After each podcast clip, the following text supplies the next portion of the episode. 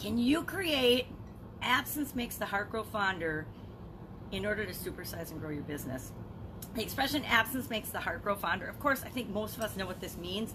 The expression means that when we are separated from by time or distance something that we love or something that we care about or someone that we love and care about, we feel more drawn and more attracted to that person, place, or thing, right? Um, and again, it can be a person, place, or thing. It doesn't just have to be a person, but we tend to think of it as a, with respect to a person and in a love type or relationship.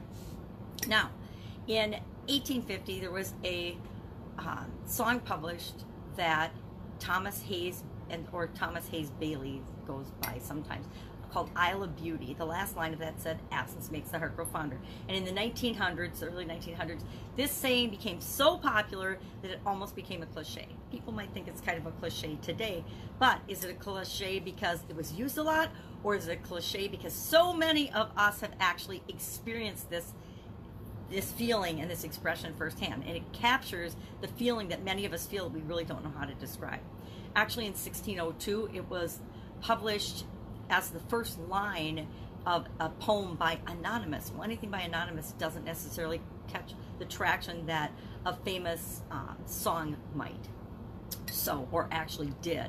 But what do you mean? Absence makes the heart grow fonder. You know, we think of this in long distance or love relationships a lot, right? I was separated from my boyfriend who later became my husband for over a year. We lived and worked in different, actually different states.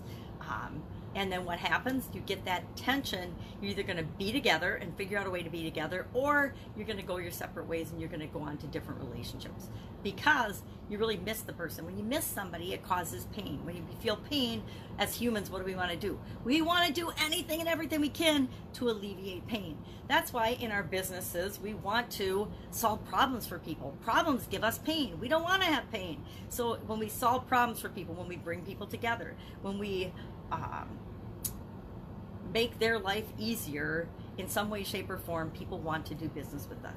So, is it possible to create that sense of absence, that sense of separation, that sense of distance between us and our customers in a way that will help us to actually grow and build our business? Well, of course there is. Any good marketer will tell you that you want to incorporate scarcity and lack into your offers. And me personally, I just cringe when I think about this because my mindset says, hey, we live in this incredibly abundant universe. How do we want to create scarcity and lack? Why do we want to create more thought of scarcity and lack for people? And so I tend to have this dual belief system that says, no, I hate the thought of encouraging scarcity and lack, but I get that scarcity and lack thinking something's rare, thinking that there's a limited edition or there's not enough to go around for everybody, that causes us as human beings to take action, to make a decision, to make a choice. Um, how many of us, me guilty as well, get complacent in our lifestyle and in the way we're living until we get a problem that is so intense we have to go out and find a solution for it. And as marketers and business owners, our job is it, it's not to actually create that problem for people, it's to solve the problem for people. But in our messaging, we need to make them aware that they even have that problem. A lot of times, I work with people that, hey, they've known they've had the problem for a long time. I just talk to them in the language that they understand, that I know that I understand what they're going for. I'm not sure I said that right, but but that's how I encourage people to notice that there's a lack between where they are right now and what they want. And I help them to fill that gap. And most business owners do, right? We help people to solve a problem, fill a gap, get something that they want or need in their life. Now, um, it's interesting because as a business owner, I have found that over the over the decades, because I've been in business a long time, I have experienced giving my products and services away for free. Uh, I think all of us that have been in business, we give away our products and services for free. We do free giveaways, we do promotions, we do discounting, we try all kinds of things to learn and figure out what works in our businesses. And so many times, and I will admit this, I have been thoroughly saddened and disappointed at number one, people's use of the products and services I gave them for free or, or not using them, or you know, the taking action on or, or applying the information and the, and the products and services that I've given away for free. Um, of course, we all feel that way. Um, but it's human nature. Those things that we get for free, those things that we come by without any effort, without working for them, we tend to not appreciate.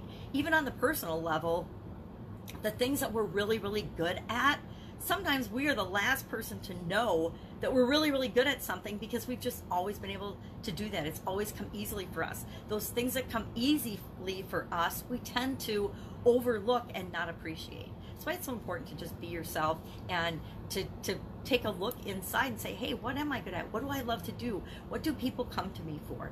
Because those are the things that you offer other people that they actually don't have. They don't, none of us have the same gifts. None of us have the exact mix of the same gifts, which is what makes us all unique and special. And that's why being yourself makes it impossible to compete with.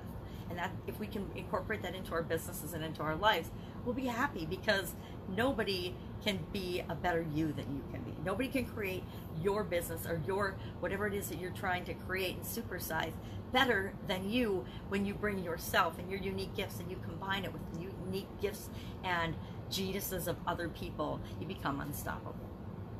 So the whole free thing and not appreciating it, the whole uh, lack and scarcity um, aspect of this idiom, it tweaks me because, of course, I, like everyone else, have conflicting beliefs and mindset.